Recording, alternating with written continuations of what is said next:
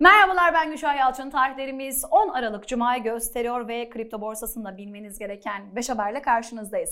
İlk haberimiz MicroStrateji 1434 Fanverse 100 Bitcoin satın aldığını açıkladı. Avalabs Mastercard kripto programına seçildi. Avalanche Köprüsü'nde Shiba token'ına eklendiğini duyuruldu ve WhatsApp ABD'de kripto para birimi ödeme pilot programını başlattığını açıkladı. Ve son haberimiz Pepsi NFT koleksiyonu başlatacağını ve NFT'lerin tamamen ücretsiz olacağını duyurdu. Ve bugün için bilmeniz gereken 5 haberin sonuna geldik. Hoşçakalın.